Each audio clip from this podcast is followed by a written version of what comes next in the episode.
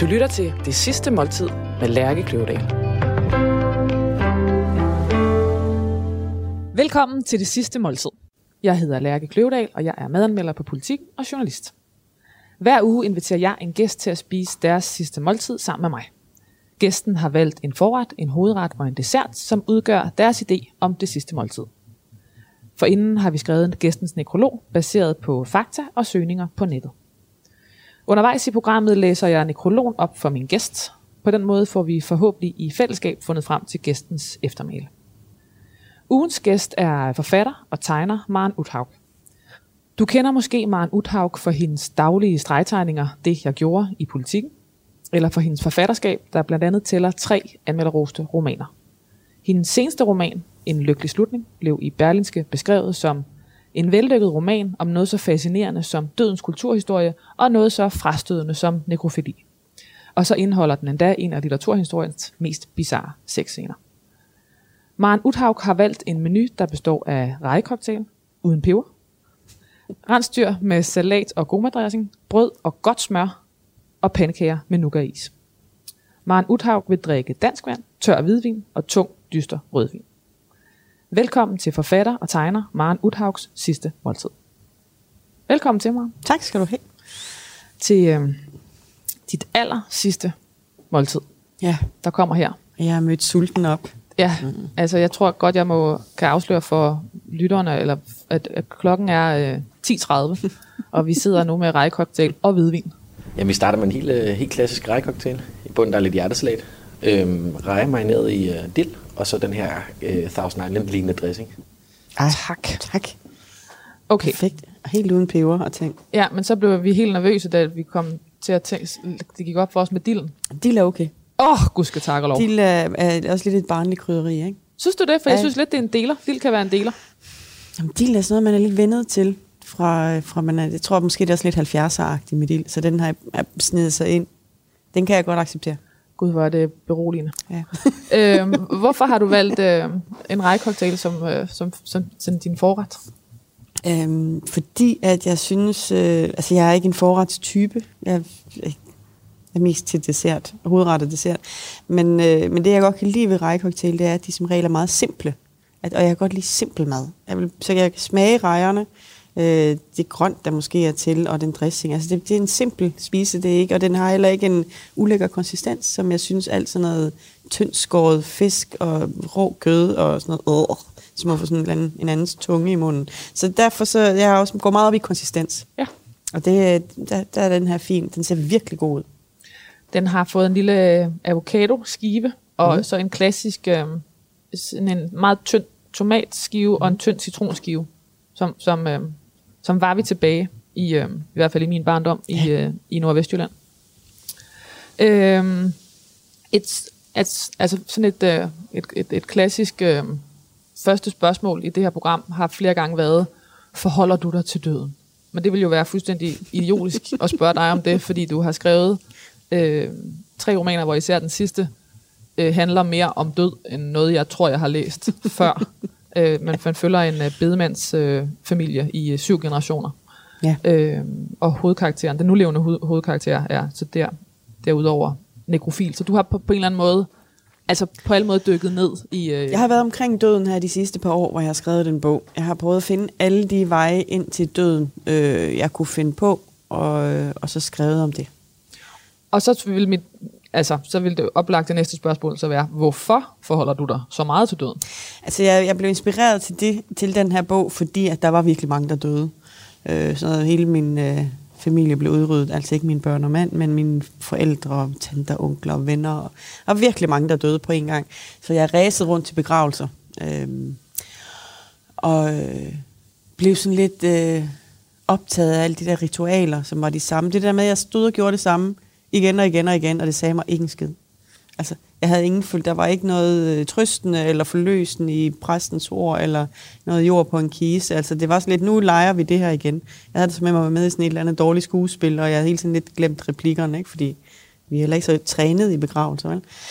Og så begyndte jeg bare at, at, at gå ind i, hvad, øh, hvorfor vi gjorde, som vi gør. Hvorfor gør vi det med den jord? Hvorfor er fladet på halv? Hvorfor skal vi bære gisten på den måde? Hvorfor er den hvid? Hvorfor er der blomster? Du ved, 400 spørgsmål i minuttet. Så begyndte jeg bare at undersøge det, og opdagede for det første, der ikke rigtig var skrevet noget om begravelsesrituals øh, historie. Forstå det, hvem der vil. og jeg blev bare helt vildt nørdet på det, og begyndte at undersøge alt, det jeg overhovedet kunne finde, og jamen, alt fra dokumentarer og små artikler, og gå tilbage på alle de måder, jeg overhovedet kunne. Ikke? Jeg er sådan 200 år tilbage, og så synes jeg bare, det var så sjovt at se, hvor meget det havde ændret sig. Altså alt der ting, vi gjorde for 200 år siden, at det værst tænkelige i dag. Og, og hvad, omvendt, fordi hvad var det? Jamen for eksempel sådan noget med, altså i dag så har vi sådan den... Øh, den tæmmede stille sorg, den stille begravelse, øh, et stille følge og sådan noget. Og det var kun, og vi, bare det vi brænder, og så kremerer vi vores døde. Og det ville kun være sådan en stille begravelse, hvor man brænder livet, er kun noget, man ville gøre ved kriminelle eller selvmordere for 200 år siden. Det var en straf. Øh, det var en skam. Det var en skam. Ja. Altså man, man tidede det ihjel, og, og man straffede dem med at brænde dem, for så kunne de jo ikke genopstå og sådan noget. Ikke? Så der, og der er mange eksempler, som man jo vil se, hvis man, øh, hvis man læser bogen på... Øh, på noget, noget øh, helt omvendt, vi gør i dag i forhold til øh, før, og det synes jeg jo var sjovt at tænke, det måtte jeg bruge til noget, og det endte så med at blive en lykkelig slutning. En, en, en, en knap så lykkelig slutning, øh, skal jeg skynde mig at sige. Øh, hvad er der i de der ritualer, du, du synes, der ikke fungerer, altså når du selv har oplevet dem? Jamen altså helt fundamentalt for mig, så er problemet jo, at jeg ikke er troende. Ja. Så, så Guds ord siger ikke noget til mig. De kunne lige så godt for mig stå og snakke om trolde, der ja. siger det ene og det andet. Og jeg er jo ikke blind for, at det har en øh, forløsende og trøstende effekt for dem, der er troende, og lucky them. Men for en stor skare som mig, som ikke er troende, så har vi ikke rigtig noget... Altså, jeg har ikke rigtig noget øh, trøstende i, øh, i begravelsessituationer. Altså selvom der, vi har haft øh, borgerlige begravelser i over 100 år, så øh, har vi af en eller anden grund ikke formået at lave et ritual, som vi kan bruge til noget. Altså man behøver selvfølgelig ikke have noget med, så kan man stå i et kapel med en bedemand og spille en eller anden mærkelig sang. Men det højstemte, som jo er i en kirkelig begravelse, det, det, øh, som jo har, en, det har jo noget i sig, det der højstemte, at vi mener fandme det her med, at vi siger farvel til det her menneske, og overlet bruser og alt det der, altså, det, det mangler i den der, det bliver sgu sådan lidt socialdemokratisk, ikke? Sådan en, hej hej. Jeg synes bare, det er sjovt, den der vinkling, du har på med, at jo mere socialdemokratiske vi er blevet, jo mere kan vi ikke ophøje øh, den døde. Altså, det, det, det handler ikke ja. noget om, at, om, at man skal ikke lave show-off længere, Nej. fordi vi skal, nu er vi alle lige vi skal også alle sammen være lige i døden nu efterhånden. Jo mere socialdemokratisk vi blev fra sådan noget 30'erne frem, jo, jo mindre blev følgerne, og jo mindre blev begravelserne, og så skal man ikke, man skal ikke prale mere, man skal ikke prange mere, og man skal heller ikke, de sidste må vi ikke engang sørge mere. Så nu er det den der tæmmede sorg, man skal helst være meget privat med den, og vi synes, at det er enormt synd for folk, der er døde, og vi sender også nogle blomster, men vi kan ikke helt overskue at ringe til dem. Nej. Øh, og det, det gør jo, at øh, altså, når jeg har, har, har skulle begrave mennesker, så, så har jeg jo... Altså, jeg er så lidt trænet i det selv også, at jeg heller ikke har lyst til at tage telefonen, når folk ringer, fordi jeg, jeg kan heller ikke finde ud af at have samtalen. Og det er jo noget, vi kunne være virkelig gode til for 100 eller 150 år siden, at have samtalen, fordi vi har kister stående på loftet, og vi vaskede vores ligetøj en gang om året og hang det til tørre og sådan noget. Ikke? Så det var ligesom en del af vores hverdag. Der var mange flere, der døde. Når du var 14, så var, kunne det være, at du var den ældste i din slægt. Ikke? Altså, fordi folk døde bare meget mere. Ikke? Men det gør vi jo ikke i dag. Så man har, altså, første gang, man skal lave en begravelse. Det kan være, at du kun har en eller to begravelser, du skal lave i dit liv, og du, det oplever du for første gang midt i 40'erne, eller når du er 50, ikke? Så man har ikke nogen træning i det der. Jeg havde altså ingen sprog. Jeg kan også mærke, at jeg mangler også et sprog for det, ikke? Øhm, for at tale om både andres og min egen sorg. Jeg får kæmpe berøringsangst, så det er ikke, fordi jeg er super fed overhovedet. Jeg starter stille og roligt med din nekrolog her, mens du øh, spiser. Mm. Den hedder, hun tog dybe hovedspring i samtlige tabuer. En af Danmarks mest originale og uforfærdede forfattere og tegnere er død. Maren Uthaug skrev bulrende, morbidt, nøgternt og voldsomt underholdende om alt det, vi ikke taler om, og tegnede lige så let, morsomt, råt og rørende den hverdag, vi alle sammen forholder os til. Ej, han lyder super fed. altså, det er vel trods alt også intentionen. Har du nogensinde læst en nekrolog, hvor folk bare blev Nej, det er selvfølgelig rigtigt nok. Hvordan er din, der, din arbejdsdag? Du har den daglige stribe til politik, og så har du ved siden af et forfatterskab. Hvordan, øhm, Ja, det fungerer dårligt. det gør det. Det fungerer ikke. Øhm, så jeg burde holde op med en af tingene. Men, øhm, men det går ikke så godt med det, med at holde op. Striberne vinder altid. Fordi at øh, de har en deadline. Ja. Og den, øh, den bliver jo nødt til at overholde. Fordi det, det, er jo, det er min faste indkomst, ikke? Og øh, roman kan jo altid rykke. Så øh, og, altså det, det sjove er, at øh, det er det eneste job, jeg nogensinde har trives med, det er at lave striber. Altså jeg, alle andre ting, jeg er blevet tvunget til at lave. Nu jeg ikke, føler mig ikke tvunget til at lave striberne, men du, jobs, jeg har haft, har jeg svært ved at komme i gang, og synes alt er frygteligt, og ligger og vrider mig på gulvet og sådan noget. Men det her synes jeg egentlig er meget hyggeligt. Ja, godt, det er ikke sådan, at jeg er stresset eller presset. Det er lidt problematisk tit. Jeg skal altid huske at tælle dage. Hvor mange dage jeg nu jeg har, og så bliver jeg nødt til at bare være en dag på forkant, så den kan nå at komme i korrekturen. Sådan noget lavpraktisk, men, men at lave dem, så tænker jeg, man kan altid finde på en stribe. Der er altid et eller andet sjovt, der lige er sket, ikke? Så. Hvordan, øh, vil du ikke prøve at beskrive øh, for, for dem, der ikke skulle have set din stribe, altså din, øh, hvordan øh, ser din karakter ud? Altså jeg tegner øh, det, man vil kalde tændstik-mennesker. Øh, så det er en meget, meget simpel streg. Og øh, min øh, figur, mit alter ego, han, øh, jeg tegner sådan set mig selv. Alt er jo ikke oplevet noget af noget, jeg finder på, fordi det er, så spændende liv har jeg heller ikke, vel? Øh, og hun har en cirkel øh, som hoved, så har hun to prikker som øjne, og så har hun to streger som hår. Det er ligesom det, jeg har at vise følelser med, mere eller mindre. Ikke? Og det forbløffende er, hvor mange følelser man kan vise med så let. De har ikke, de har ikke munde, de har ikke næser. Jeg bruger øjenbryn til at vise øh, følelser ikke? også. Så, og ellers så har hun bare en øh, simpel firkantet kjole og to streger som ben. Og sådan er øh, min karakter. Jeg har lige været nødt til at videreudvikle på de der... Jeg har, jeg har også tegnet mine børn altid. Men nu er to af dem er, har fået teenage-udtryk i striben, så de har faktisk ændret look. Hvilket jeg synes er meget sjovt. Og de er så teenage så de er pisselig glade. De er bare sådan lidt, jeg er sådan, se nu ser I sådan her ud. Og de er bare, "Pff, alt du laver, kedeligt. Hvordan, hvordan giver man dem øh, teenage look? Øh, Altså, hvordan giver man tændstikker teenage look? Jamen, altså, der har jeg så været øh, så fræk at lave... Øh, jeg har givet den ene... Altså, den ene... Øh, hun, hun, jeg, laver, jeg laver for eksempel ansigt lidt tyndere og holde længere i sig selv. Sådan noget tyndt, højt teenage, ikke? Og så har jeg givet hende blå læber. Hun har, bare, hun har simpelthen bare sådan en blå kysmund, og den anden har lyserøde, tunge øjenvipper. Ikke sådan nogen sexy, nogen bare trætte.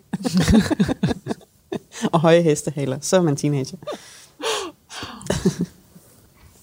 Maren Uthaug blev født i 1972 og voksede op i Kautokeino i Finnmarken, hvor hun gik i samisk børnehave og skole. Forældrene, der begge var sociologer, blev skilt, da hun var 8 år, og sammen med sin mor og søster flyttede hun fra det nordligste Norge til det sydligste Danmark, til Haderslev. Øhm, her gik hun helt i sort, ikke bare i påklædningen. Hun eksper- eksperimenterede med ord, hun dyrkede det depressive, havde masser af mænd, hampeplanter i ørerne og hår. Det var ret mange år af dit liv, beskrevet med fire linjer. Ja. Øh, den f- flytning fra, fra Nord-Norge til Danmark, øh, det er måske forkert at sige, at du beskriver den, men det er i hvert fald også, det, der er i hvert fald et sammenfald i forhold til din første roman. Og sådan blev det. Ja, det er der. Altså, selve plottet er opdigtet. Øh, men øh, selve den rejse, hun tager med at flytte fra det samiske til Sønderjylland, og så i øh, en forholdsvis voksen alder skal finde tilbage igen til den kultur, som jo er, altså det er jo, det er jo alligevel så mange år, så, så, den, så prægningen øh, bliver ret stor, så når det er de der første barneår, fordi at der er også noget sandsligt omkring det, ikke? Altså fordi naturen er anderledes deroppe, så der er en anden, øh, en anden luft, der er en anden, nogle andre lyde, der er en anden øh, lugt og lys og sådan noget, ikke? Der er bare noget helt fundamentalt anderledes, ikke? Så, øhm, så, så jeg tog også den rejse tilbage, fordi at mine øh, forældre havde ingen kontakt, mens jeg bare, øh, da vi flyttede, vi flyttede, så så jeg simpelthen ikke min far. Jeg hørte ikke noget fra ham. Altså, vi er også lidt ude i, at da jeg ryddede op efter min mor, der fandt jeg lidt nogle gaver og ting og sager, min far havde sendt, som jeg aldrig havde fået. Men, så det, men det sådan gjorde man bare i 80'erne, jo. Ja, det er også et vildt uh, detektivarbejde, og lige, eller men det går op for en, at den virkelighed, man... Jo, men jeg havde sådan, hvor fanden smed du det ikke bare ud også? Det er også mærkeligt, ikke? Men mange spørgsmål. Men øhm, så, så den rejse med at skulle komme tilbage igen, øh, uden at høre til, øh, har jeg, altså både det der med at blive taget væk derfra, og skulle opleve en ny kultur, når man er barn, og så skulle tilbage igen, den synes jeg, den, der er så, jeg tænkte bare, den er, øh, det kan ikke kun være mig, der har det sådan. I og med, at vi har utrolig mange flygtninge og anden generations indvandrere, alt muligt i landet, ikke? Så, øh, så det jeg, havde jeg lyst til at beskrive. Og det brugte jeg så bog 1 til. Øh, så mange af de beskrivelser, der er, hvordan, øh, hvordan altså for eksempel sådan noget med, at jeg kunne ikke, øh, jeg talte jo norsk og samisk. Og så kunne jeg selvfølgelig godt forstå dansk, fordi jeg jo talte norsk, men jeg kunne jo ikke snakke dansk, og jeg kunne ikke sige er, vel. Det er fuldstændig umuligt, når man er ligesom otte år og kun har sagt er med en meget rullende lyd, ikke? Så, øh, så er det jo pisse irriterende at have et, navn, og for helvede hedder Maren, og jeg ikke kan udtale mit eget navn. Og når man sidder der i, i skolen, så skal, man tit sige sit eget navn, når man har vikar og sådan noget. Ikke? Altså sådan nogle problemer, eller, eller øh, jeg kunne ikke... Øh, Fordi hvordan lyder, lyder Maren på samisk? Jamen, nu- det, det, du kan vi, vi kan ikke gå den anden vej igen, det er det. Er det rigtigt? Ja, nu kan vi ikke gå den vej igen. Så du kan ikke huske det? Jo, jo, men, men du, man kan ikke, ligesom jeg ikke kunne udtale mit navn dengang, så udtale, så kan jeg ikke, det øjeblik, jeg har talt bedre dansk end øh, norsk, så, så kan jeg ikke, øh, så bryder jeg mig ikke om at tale norsk mere. Der er en, der er en øh, i din første roman, eller i det hele taget, oplever, der, du har en øh, ekstremt nøgtern og usentimental måde at beskrive, øh, lige præcis i hvert fald, øh, barndom. Øh, Mm. så det bliver aldrig ligesom en... Hvis den havde skrevet, været skrevet med en anden, hvad skal jeg sige, en anden forfatter, så kunne det jo sagtens være en, en, en hvad skal jeg sige, en overgrebsbog, måske så meget sagt, men det, altså det, der vil det være sådan et, det sociale element, det vil være sådan socialrealisme, eller, og sådan oplever jeg den overhovedet ikke. Der, der, du har en, øh, en helt ren måde at beskrive, hvordan det foregik, øh, som så ender med at virke voldsomt rørende for læseren. Ja. Jeg har ikke så meget til det der med at pådute folk følelser. Det må de selv lægge rod med. Øh, så jeg er ikke... Øh, altså, jeg... Øh, altså, jeg hader selv at læse noget, hvor det er tydeligt... Altså, hvis det er et eller andet hvor selvoplevet, hvor det er tydeligt, at forfatteren har enormt ondt af sig selv, så har det så for sådan, helt det er min opgave at synes, det er synd for dig. Det behøver du ikke selv, altså som læser og sådan noget. Ikke? Så jeg tror, det er... Og så er jeg også et ret nøgternt menneske. Altså, jeg kan godt farve op i en spids og være dramatisk, men altså, giv mig fem minutter, så falder jeg ned igen og bliver sådan, nå, men så må vi jo gå til højre. Og det kom, altså, jeg var også helt vildt sarkastisk, ikke? Altså, så, jeg synes jo, de fleste ting også er lidt sjove, selvom de er triste. Men den sarkasme, eller ironi, den fylder Mm. ret meget i dine striber, men den oplev, den, den, øh, den, nogle gange er den der i replikkerne Ja. i, øh, i romanerne, men, øh, men, men jo ikke, jeg oplever, det er ikke som, at du skriver sarkastisk. Nej, det er... Øhm, så det har jeg også tænkt på, at mine bøger ikke er... Altså, det er jo ikke, fordi de, ikke, det er ikke, fordi de er blottet for humor, men, men de er faktisk ikke øh, sjove, som striberne er. Folk bliver nogle gange lidt skuffet, når, hvis de er vant til mine striber, og så tager det en af mine bøger, og så er de sådan lidt, hvorfor griner jeg ikke hele tiden? Øhm, altså, der er jo humor i, fordi der er groteske situationer og sådan noget, men, men øhm, jeg, jeg læser ikke selv sjove bøger. Aldrig. Øhm, der bruger jeg striber og sådan noget i stedet for. Jeg tror, det er noget med, har jeg resoneret mig frem til, at striberne er ligesom det, øhm, det, er sådan det hurtige, det dagligdags, sådan, vi så snakker her, og en eller anden siger en vits, og så griner man højt, og så er man videre. Ikke? Hvor øh, litteratur for mig går et lag dybere. Så når jeg søger til litteraturen, så, er det, så, så går det mere i hjertet på mig. Det går meget dybere. Øhm, det, så slipper det ikke så nemt igen, og jeg går og funderer over det, føler, at jeg bliver klogere og et andet menneske og sådan noget. Ikke? Så, øhm, så derfor giver det nok mening, at jeg også selv prøver at gå et lag dybere, når jeg skriver. Mm. Det mørke og det, og det depressive, hvad, øh, hvad handlede det om? Altså måske var det bare sådan noget sen 80'erne, altså jeg ved det ikke, jeg, jeg ser ikke mig selv som specielt depressiv, du ved godt, jeg er helt vildt klædt i sort, men, men altså, Du er, du, du er faktisk ankommet utrolig altså, ret tid til din egen øh, dit eget sidste måltid. Helt i sort. Ja. Ja. Var det et tema? Var det, var det med vilje? ikke rigtigt. Øhm, Ej, det var noget, altså det tænker jeg, det, det var noget, det gjorde man. Det gjorde vi der. Altså det var sådan noget The Smiths og The Cure og Joy Division og Depeche Mode og sådan noget, ikke? Så det dyrkede, dyrkede jeg meget hæftigt i gymnasiet. Øhm, og nu få år efter det også, ikke? Øhm, det er en fejl at skrive, at jeg havde mange mænd i Haderslev. Det havde jeg ikke. Der var et dårligt udvalg. I hvert fald blandt dem, der ville have mig.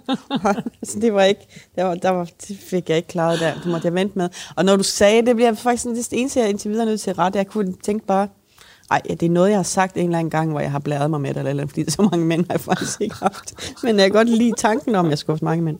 Men jeg har haft mange kærester, sådan, som de følger altid hinanden. Og så mange kærester har jeg heller ikke haft. Jeg vil have nogle flere mænd. jeg kan mærke, det er altså, en livskrise coming op lige nu. Præcis, og nu er det ligesom, øh, nu er det ikke sådan aktuelt, eller? Altså, nu har jeg jo haft Allan i hvad? Vi været sammen i 15 år eller sådan noget, ikke? Hvor jeg jo kun har haft ham. Jamen, altså, Altid. Så, okay. så på den måde, så er det sådan lidt, så, så det sikkert været en dag, hvor jeg synes, jeg skulle lyde lidt federe, end jeg var. Jeg tror, det er fra noget. et interview, hvor du skulle læse op af din dagbog. Oh. Ja, jeg vil sige, at øh, jeg tror, min mission der også var, men nogle gange har man jo missioner, ikke? For et eller andet skal man sige. Jeg tror, der var jeg simpelthen så træt af det der med, at øh, piger og kvinder hele tiden skal øh, fremstilles som så dydige. Og det stadig er sådan, ikke? at piger er billige, og drenge er det ikke. Og jeg kan ikke forstå, det stadig er sådan, og jeg prøver virkelig at indbrænde mine døtre, og de skal knalde alle dem, de vil, når de vil. Altså, de skal stadig ville det. Altså, det er ikke, det er ikke for en tvang, vel? Men, men, øh, men hold nu op med det der, ikke? Øh, så, så jeg, og jeg kunne også godt mærke, at mig og mine veninder der, øh, fra, fra gymnasiet og, og altså stadigvæk, jeg har jo de samme veninder, vi øh, har en anden frimodighed over det, en anden frihed, end mange andre har. Øh, at, øh, at vi synes faktisk ikke, altså, da, da vi var single og løb rundt øh, i gaderne, så var det aldrig et problem, hvis man havde været sammen med en torsdag, og en ny fredag og en ny lørdag. Altså, vi, der var ingen shaming overhovedet. Vi ville bare gerne vide, hvem der var bedst, og hvordan du dog klarede det. Har han en ven? øh, så, og det, det betød virkelig meget for min, øh, min udvikling som kvinde og seksuelt væsen og sådan noget, at jeg faktisk vågnede op i det i en kæmpe frihed med de veninder, jeg fandt dengang. At, øh, at vi ikke kørte sådan noget, øh, nu skal vi også forlås, eller man må kun have en. Eller, altså det var bare det der med, at det ikke er muligt at være billig. Og det synes jeg simpelthen har været så... Øh, så det indimellem tager jeg den op, når jeg kan mærke, at det, banker, altså, det, uden, de begynder at banke på udefra, så, øh, så bliver jeg sur. Altså, det finder jeg mig ikke i. Jeg lavede også en stribe for nylig, for der blev lavet sådan en undersøgelse med, at, øh, at mænd er mere utro end kvinder, og det er fordi, at mænd har en større libido, end kvinder har. Og så får jeg sådan noget bullshit, på nødt til at trække det der kort. Jeg lavede en stribe om, nu er jeg nødt til at gå hjem og trosknæppe igen. Øh, det er et sjovt ord, ikke? Så, øhm, så sådan noget... Øh, ja, det kan godt være lidt en kæphest indimellem. Så, det, så jeg tænker, det er noget, jeg har... Det, det der med, at jeg har haft utrolig mange mænd. Altså, jeg tror faktisk ikke, jeg har knaldet mere end 25 eller sådan noget. Det er faktisk ikke særlig mange mænd. Det, er ret, det synes jeg er et meget ja, skuffende tal i forhold til, at der i din nekrolog står, at du har haft masser af mænd. Ja, jeg er ikke så glad for at sige det højt. Jeg er lidt skuffet over mig selv. Det, og nu kommer det frem. Og jeg ikke er mere slot i Jamen altså, så bliver vi jo nødt til at rette det, fordi altså, har, har ikke haft 25 er jo ja. ikke masser af mænd. Men jeg ved ikke helt, om det skal. Der skal stå i ens nekrolog, hvor mange mænd har knaldet. Jo, det er, er jo helt fast. det er bare sådan nogle tal, der står øverst. Vægt, skostørrelse, antal peniser en vagina. Og det er uh, Alban, han lige så auto, helt elegant bryder ind. ja, Nå, vi er kommet til hovedretten. Du havde ønsket rensdyr. Mm. Så du får, uh, hvad hedder det, rosestik rensdyr. Der ligger nogle uh, skovsnærødder i bunden.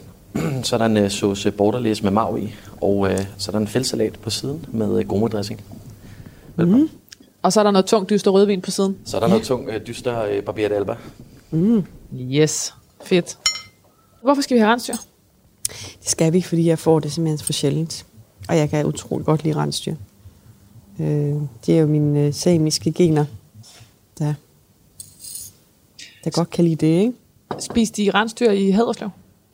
Nej, det gjorde vi ikke, fordi at min mor, da hun forlod det samiske, min mor var nordmand, og min far var same. Så da hun forlod det samiske, efter at have været utrolig samisk, og arbejdet med samer og gjort alt med kultur og sådan noget deroppe, så... Øh, som sociolog? Som sociolog, så, øh, så droppede hun ligesom øh, alt med det samiske, og gad det ikke mere. Så der var ikke... Øh, det, var ikke, det var ikke det, vi gjorde så meget i.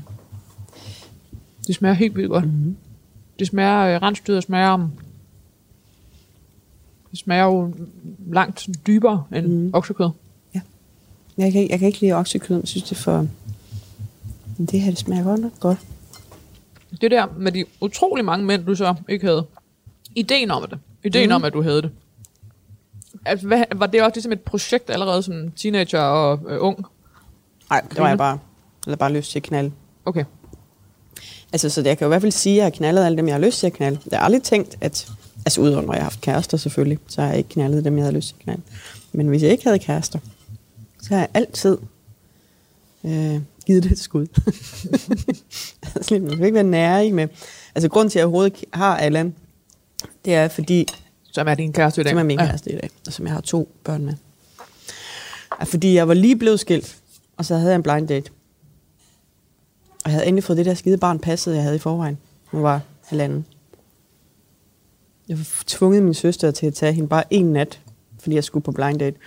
Og altså, jeg mødte Allan, og, og, og han havde også Altså, han var blind daten. han var min blind date, ja.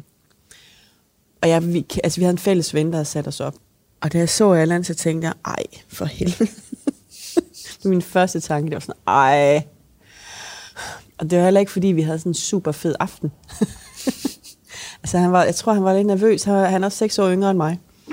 Og øh, kom ligesom ind fra, med firetoget fra Jylland med noget, han havde en meget høj rygsæk på. Altså, det var sådan lidt, sådan, så lidt højt på ryggen, så jeg synes bare, det hele var sådan lidt kikset. Men, øh, men nu havde jeg jo fået passet det der barn, og han var jo ikke grim, vel? Så jeg var sådan lidt, nå, jeg må give det et skud. Hvornår ved man ellers, hvornår man kan få noget sex? Så jeg gav det et skud, og så havde vi bare verdens sjoveste nat sammen. Altså, det ændrede sig. Øh, ja, og så blev vi jo kærester, som sådan noget helt mirakuløst. Det var slet ikke meningen. Ja, fordi du nu skulle, altså, Ja, det var meningen, jeg ville, jeg ville i hvert fald have mit tal op på 40. Det var min plan, kan jeg huske. Så det var jo simpelthen så skuffende at kun nå en. Øhm, det passede meget dårligt ind i dit selvbillede. det var meget, det var passet ikke ind i mine planer. Jeg ville heller ikke være kærester længe. Jeg prøvede at holde ham på afstand længe, men det gik ikke så godt.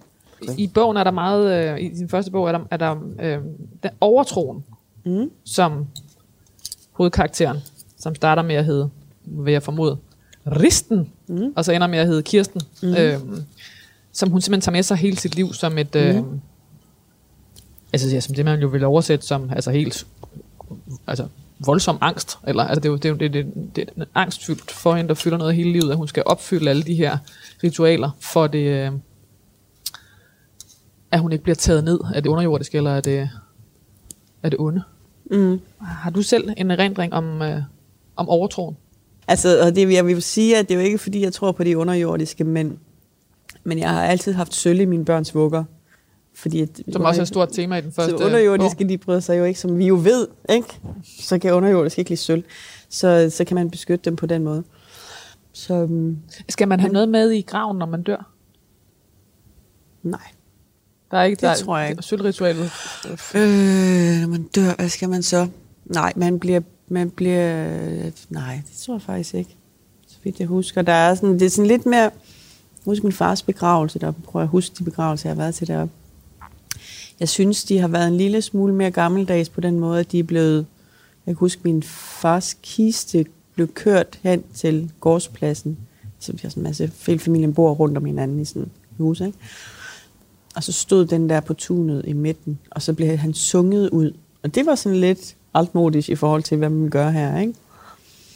Øh, men ellers synes jeg nu, det var meget. Og så er det Men det er da en god skik. Eller hvad skal jeg sige? Er det ikke, eller, Jo, det, var, det var lad mig spørge på en anden måde. Er det ikke en skik, du kan bruge til noget? Apropos de manglende, eller Jeg tror, ved du, hvad det jeg synes var mest... Det bedste ved min fars begravelse, det var... Og det, der gjorde den til bedre end de andre, var... At jeg, da han døde, så tog jeg derop for at arrangere hans begravelse. Og alle, altså jeg har jo sådan 70 fædre og kusiner og sådan noget. Øh, alle min fars søskende og fædre og kusiner, alle dem, der kunne fra nær og fjern, de kom til.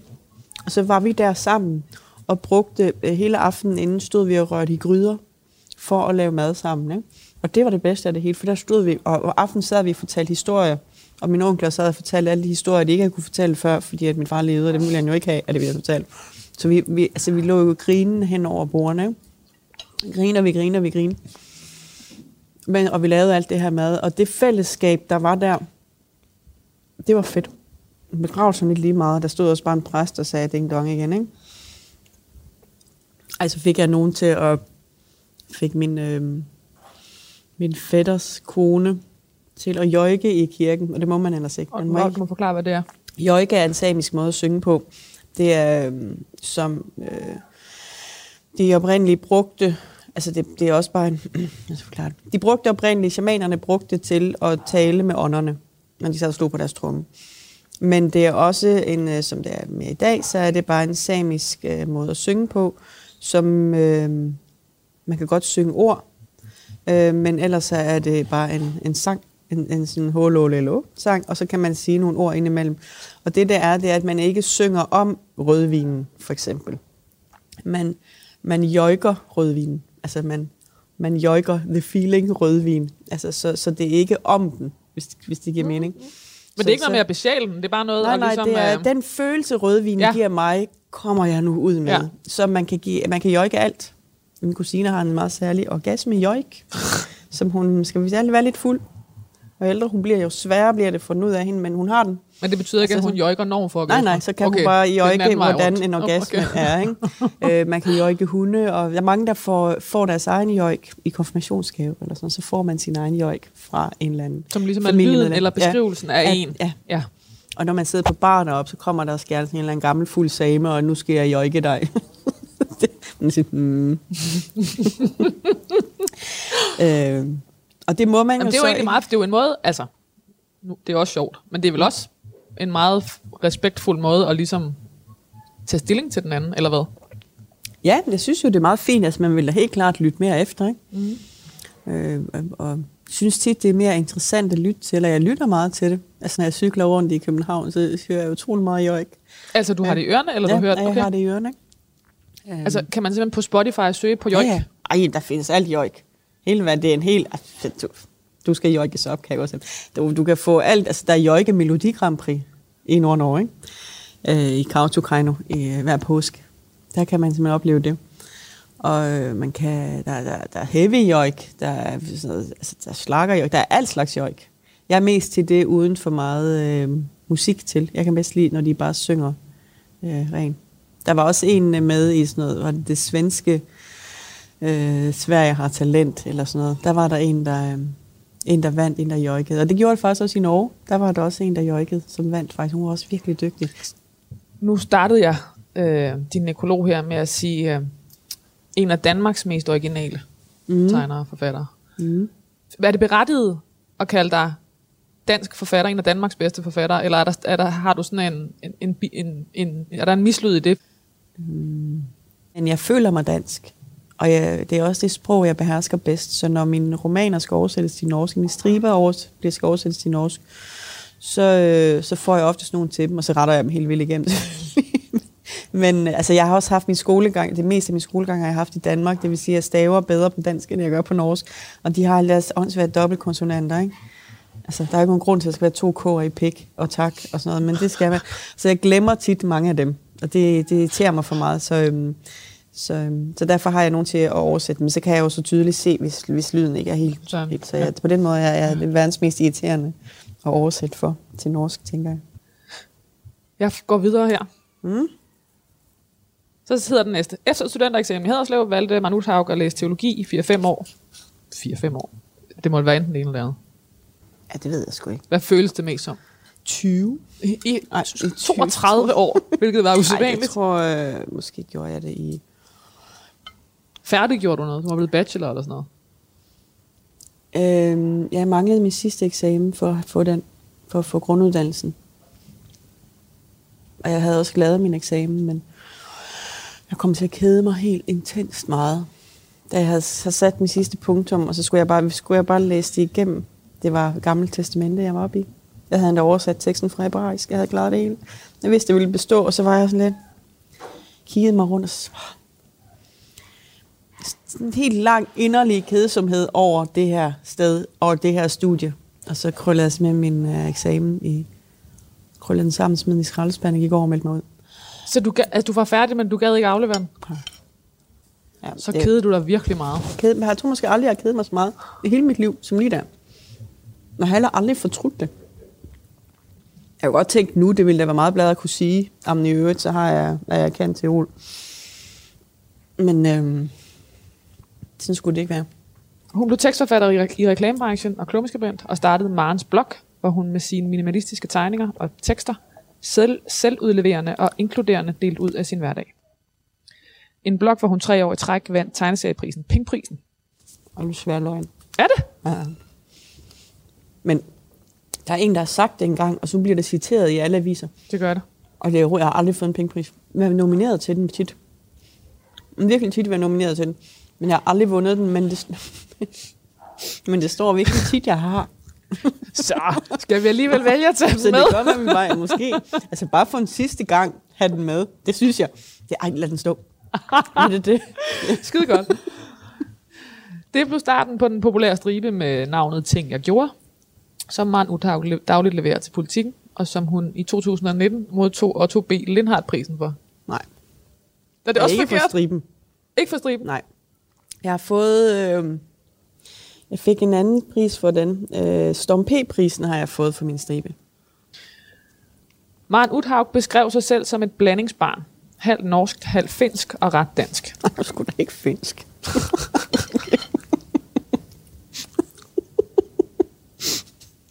jeg er samisk. Jeg sgu da ikke finsk. Nu selv være finsk. Det er så godt, at vi får ryddet op i det her. Så i betragtning af, at det her er jo, er jo simpelthen noget, du, der står i medier. På, jeg øh, var siddet her og snakket om at være samisk, sådan noget helt tudende nu i en halv time. Jeg nu sagt var finde. okay, Maren Uthaug beskrev sig selv som et blandingsbarn. Halvt norsk, halvt samisk og ret dansk. Uthaugs anden Melleros debut, debutroman, og sådan blev det, handler netop om en ung pige, der tvinges væk fra sin samiske verden, og i stedet skal vokse op i Sønderjylland. Hendes anden roman, hvor der er fugle, foregår i et vindblæst Norge og handler om blodskam, familiehemmeligheder, ulykkelig kærlighed og længselen efter et andet liv. En bog, som hun vandt, det er romanprisen for i 2018. Bingo. Ja. Det, jeg synes, der er øh, kendetegnende ved, øh, jeg vil sådan set både dine romaner, men også for dine striber, måske især dine romaner, det er, at du er ikke bange for at lade dine karakterer undergå ting, som man umiddelbart ville tænke på som skamfuld eller dømmende. At du har en, en klar tro på, at karakteren øh, mm. godt kan stå igennem det. Mm. Altså måske lidt på samme måde som, at man ikke, øh, at der er ikke nogen, der, at, Billy ikke var noget, der fandtes i... Mhm. Øh, øhm, det er enormt rart som læser, mm-hmm. at man kan mærke, at forfatteren altid holder med sin karakter, mm. lige meget hvad hun udsætter dem for. Jeg synes, at tit man oplever både i film og på tv og tv-serier i bøger, at øh, hvis, hvis du oplever, at din karakter er usympatisk, får serien eller får værket et, et lidt, et, typisk et lidt kortere liv hos mig, fordi man, mm. man når ikke at interessere sig specielt meget for dem, fordi usympatisk i sig selv er måske ikke så interessant at følge med i. Nej, det er vel også sådan en eller anden tro på, der er jo ikke...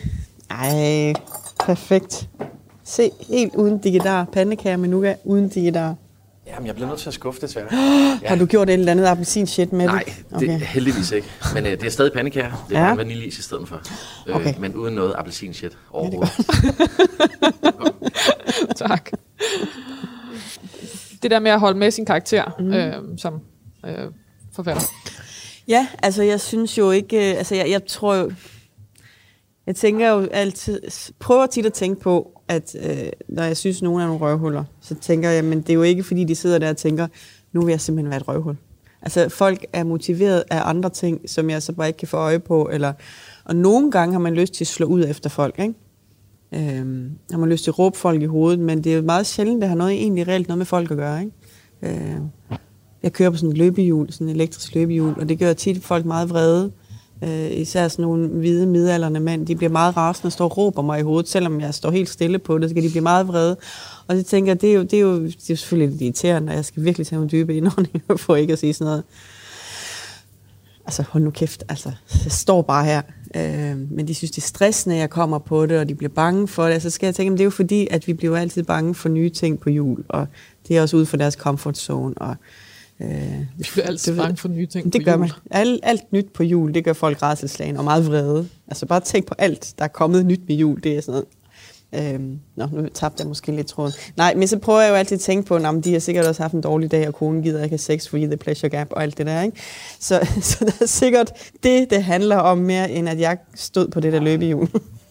men øh, nogle gange også bare lyst til at råbe dem i hovedet, selvfølgelig. Men altså, man kan sige, hvis det var et eksperiment, så, du, altså, så, så, så lykkedes du bare utrolig godt med at udsætte, altså som vi får vende tilbage til din seneste roman, hvor din hovedkarakter er nekrofil.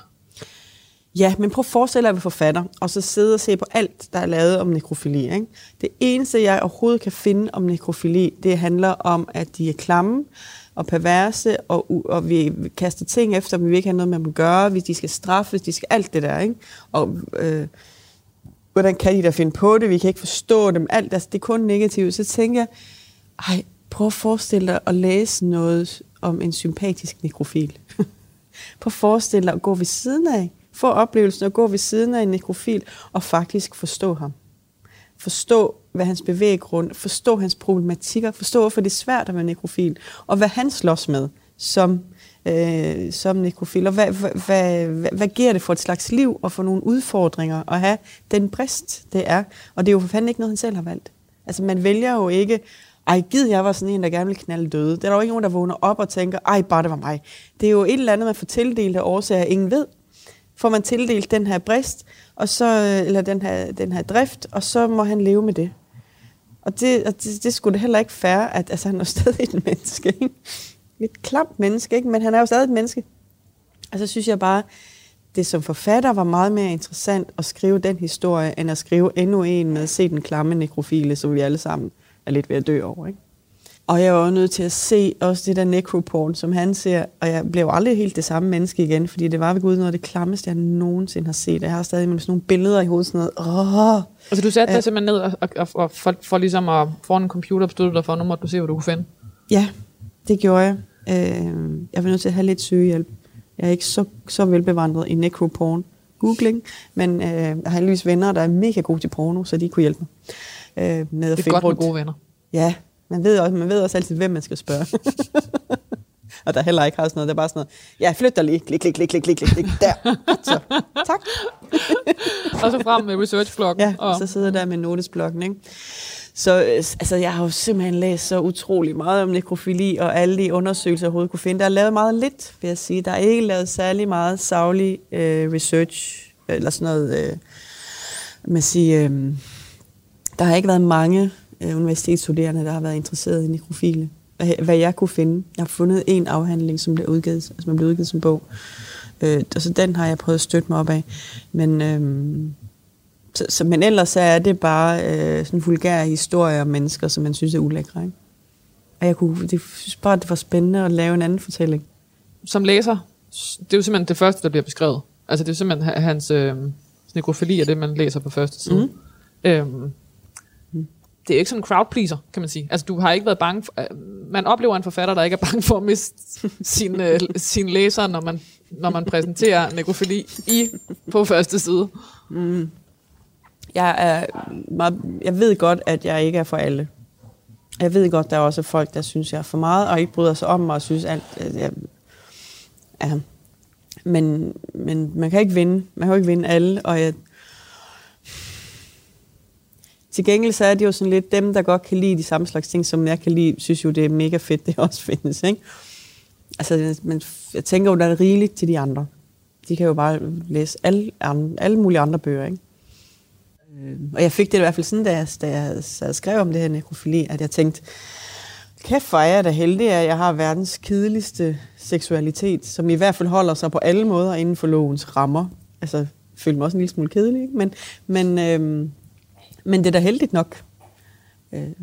Og jeg synes også, at folk er simpelthen så hurtige til at dømme ting til at være perverse. Altså, jeg tænker, hvis man ikke skader nogen ved det, altså, er det så ikke okay, at nogen har lyst til at blæ på og skal pudre os i røven? Altså, herre Gud. Ikke? Altså, jeg er lidt mærkeligt, men altså, jeg har sølv i mine børns vugger. Altså, come on. Altså, vi har vel alle øh, små underlige ting, ikke? Nogen må ikke gå på stregerne, og nogen samler på perler. Altså, du ved, vi er alle sammen lidt weird, så, så det er jo sådan lidt, har du bare sådan tommelfinger, tommelfingerreglen må jo være, at du må bare ikke genere andre. Maren Uthaugs seneste roman, en lykkelig slutning, er en slægtshistorie om vedmænd og en enkelt kvinde i syv led. Det er også en roman om nekrofili, kremering, overtro, spøgelser og nedarvet galskab. Efter syv døds, dødsfald i den nærmeste familie på et enkelt år i forfatterens eget liv, oplevede Maren Uthaug, at der ikke var meget trøst at komme efter i de kirkelige begravelser, og hun oplevede, som hun oplevede havde en uengageret øh, og et sittet forhold til døden. Du har, du har valgt at døbe dine børn. Ja, Hvorfor i alverden har du det? penis. Penis? Mm. Jeg ved ikke, hvad jeg, jeg, ved, jeg kan ikke rigtig tolke på det svar. Andet end at jeg ved, at det er på, på Norsk har 2K. Ej, jamen, jeg, øh, jeg tror, den første, min første datter, der, øh, jeg tror jeg, vi var, jeg, jeg tror, vi ikke havde snakket om, det var bare som underforstået, selvfølgelig skulle hun ikke døbes, fordi vi var ikke troende. Men så var min kæreste oppe med, han, skulle- man skulle ligesom op på kirkekontoret eller sådan noget, og aflevere et eller andet, når hun var blevet født. Det havde han så gjort, mens jeg stadig lå der med hende på hospitalet. Og så kom han tilbage, og så sagde han, sådan helt, altså første gang han på nogen måde var, altså han havde bare været sådan lidt, åh, det var det der barn, der var kommet ud, åh, åh, gået lidt rundt i cirkler om det og sådan noget. Og så kom han op på øh, på fødegangen der, og så sagde han sådan næsten helt tårvedet, at ej, men hun er så fin, og kirken var så fin, skal vi ikke døbe hende? Og så var jeg sådan lidt, nej. Altså det er jo ikke fordi, jeg tror, der sker noget ondt ved at gøre det. Men vi, som jeg siger, hvis han havde sagt, skal vi ikke få hende døbt ind i sådan noget trolde noget, så kan jeg sådan, ja, det kan vi. Altså, det, det, vi kunne også være hindu, hvis det var det, han synes ville være så fint. Lad os da holde en fest. Øh, og så øh, synes, da jeg fik nummer to med Allan, så synes han også, at det var vigtigt, at de blev døbt. Og så ja. Så det er ligesom at, at lægge øh, sølge, sølgevågen. Ja, ja, det, Ja. ja. ja, ja, det, gør, mig- altså, det, det gør mig ikke noget. Nej. Jeg bliver ikke vred af, jeg keder mig ekstremt meget i kirker, men, men jeg bliver ikke vred af det så meget. Jeg siger, hver eneste, når man skal synge salmer, så råber jeg hun, hver gang der står han. Bare for, at nogen bliver nødt til at repræsentere noget Og kvindeligt. gå forrest. Ja, nogen der bliver nødt til at komme en eller anden kvinde i slet i det der patriarkalske pissystem. Ikke? Så, så det er mit bidrag. Men, øh, men ellers så, så kan jeg godt være der, og går også i bryllupper og sådan noget, hvis jeg bliver inviteret. Så, øhm, så derfor, så det var bare sådan en. Men og min ældste, hun valgte faktisk at blive konfirmeret. Rigtigt.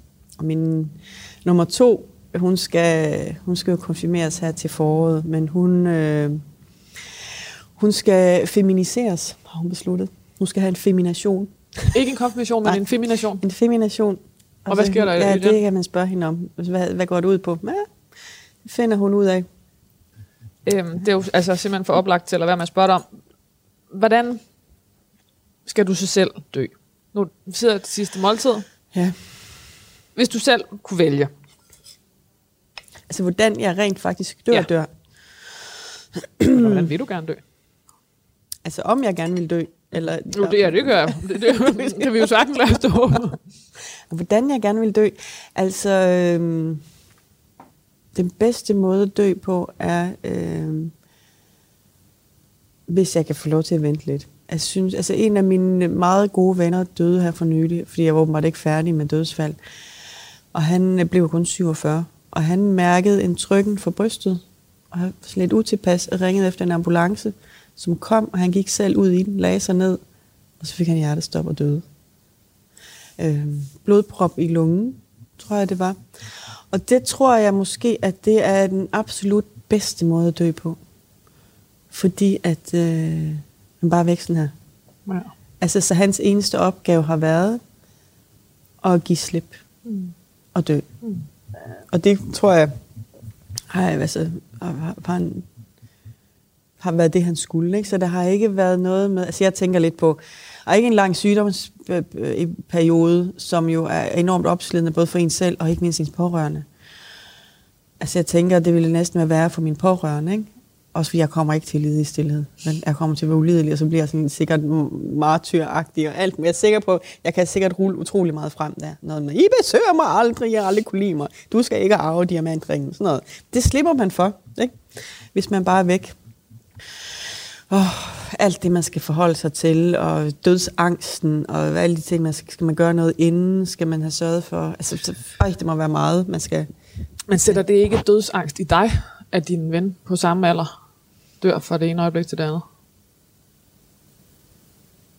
Nej, altså jeg er faktisk ikke bange for at dø. Altså jeg tænker, at det er... meget stille og roligt. Altså jeg tænker, at det kan selvfølgelig være en uh, ubehagelig at komme derhen. Det er ikke, en, det er ikke pænt at dø. Altså jeg så min mor dø, og det var jo ikke nydeligt på nogen måde. Hun levede heller ikke i stillhed. Øhm, så, så, det, så, så, så jeg tror, vejen derhen kan jeg være bange for, men selve det at dø, det tror jeg egentlig er meget behageligt. Altså faktisk, jeg tror faktisk, det er meget rart, og så er det slut, og så er der helt stille. Øhm, så det, jeg tror bare, der er helt stille, og så er man væk. Altså jeg tror ikke, jeg, jeg tror bare på, den, jeg tror, på, jeg tror, det er ro, så det synes jeg, det er jeg ikke bange for. Altså det er fede ved ikke at tro på himlen til, at man heller ikke behøver at tro på helvede. Så, så, øhm, så jeg tror bare, det er stillhed. Maren Uthag boede på Frederiksberg i København, hvor hun efterlader tre døtre og sin kæreste, Allan. Æret være hendes minde. Hilsen Finland. Hvad, øh, er der noget, vi mangler? De sidste ord om dig. Nu skal jeg nå at lave et andet super fedt, men det er jo nu, jeg dør, ikke? så det kan jeg jo ikke nå. Altså, jeg synes jo også på mange måder, synes jeg også, jeg synes jeg også snart, jeg har det sådan lidt, ej, det ved ikke, hvad jeg skal sige. Jeg synes også snart, jeg har præsteret nok. Altså, jeg, jeg kan godt få sådan en, det er derfor folk også bliver gamle, for jeg kan også mærke sådan en, på jeg har fandme sørget for, at der er kommet tre nogenlunde velfungerende børn ud til verden altså, som din største bedrift. Så skrive tre romaner og lave en stribe hver dag, det er jo ingenting ved siden af. Det ved alle mennesker med børn ved. Det er ingenting ved siden af at, at få det der til at fungere. Ikke? Øhm, så så jeg, jeg synes også, jeg, øhm, jeg synes, jeg har, jeg har gjort mit. Så skulle jeg også få trykken for brystet og gå ud i en ambulance og dø, så synes jeg også, jeg har gjort mit. Og det synes jeg, altså udover at jeg simpelthen ikke har knaldet nok mænd, men det øh, ser vi, jeg kan gøre her i eftermiddag. Lad dette blive dit eftermæle. Hun knaldede ikke nok mænd. Ej, nu tabte jeg også tråden. Jeg blev helt optaget af. Nej, men jeg tænker måske, at jeg også... Øh, altså, jeg, blev, jeg kan jo af en, en eller anden årsag ikke lade være med at tegne og skrive. Men, øh, men mine børn er så store nu, så måske er jeg kommet dertil, hvor jeg bare skal til at have det sjovere. Mart Uthaug, tak fordi du ville være gæst i det sidste måltid. Selv tak. tak for mad. Selv tak. En af Danmarks mest originale og uforfærdede forfattere og tegnere, Maren Uthaug, er død.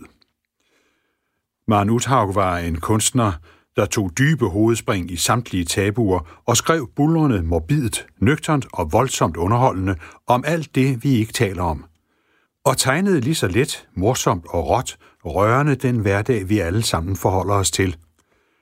Maren Uthaug blev født i 1972 og voksede op i Kaptukano i Finnmarken, hvor hun gik i samisk børnehave og skole. Forældrene, der begge var sociologer, blev skilt, da hun var 8 år, og sammen med sin mor og søster flyttede hun fra det nordligste Norge til det sydligste Danmark, til Haderslev. Hun færdiggjorde sin skolegang og flyttede så hurtigt hun kunne. Efter studentereksamen i Haderslev valgte Maren Uthaug at læse teologi i fire år ved Aarhus Universitet, men afbrød uddannelsen, fordi hun kedede sig. Hun blev tekstforfatter i reklamebranchen og klummeskribent og startede Marens blog, hvor hun med sine minimalistiske tegninger og tekster selvudleverende og inkluderende delte ud af sin hverdag. Bloggen vandt tre år i træk tegneserieprisen Pingprisen. Det blev starten på den populære stribe med navnet Ting jeg gjorde, som Maren Uthaug dagligt leverede til politikken, og som hun i 2015 modtog Storm P-prisen for. Maren Uthaug beskrev sig selv som et blandingsbarn, halvt norsk, halvt samisk og ret dansk. Uthaugs anmelderroste debutroman, og sådan blev det, handler netop om en ung pige, der tvinges væk fra sin samiske verden og i stedet skal vokse op i Sønderjylland. Hendes anden roman, Hvor der er fugle, foregår i et vindblæst Norge og handler om blodskam, familiehemmeligheder, ulykkelig kærlighed og længsel efter et andet liv. En bog, som hun vandt DR's romanpris for i 2018. I 2019 modtog Maren Uthaug Otto B. Lindhards pris for romanen En lykkelig slutning, en slægthistorie om bedemænd og en enkelt kvinde i syv led. Det er også en roman om nekrofili, kremering, overtro, spøgelser og nedarvet galskab. Efter syv dødsfald i den nærmeste familie på et enkelt år i forfatterens eget liv, oplevede Maren Uthaug, at der ikke var meget trøst at komme efter i de kirkelige begravelser, som hun oplevede havde et uengageret og sippet forhold til døden. Maren Uthaug boede på Frederiksberg i København, hvor hun efterlader tre døtre og sin kæreste Allan. Æret være hendes minde.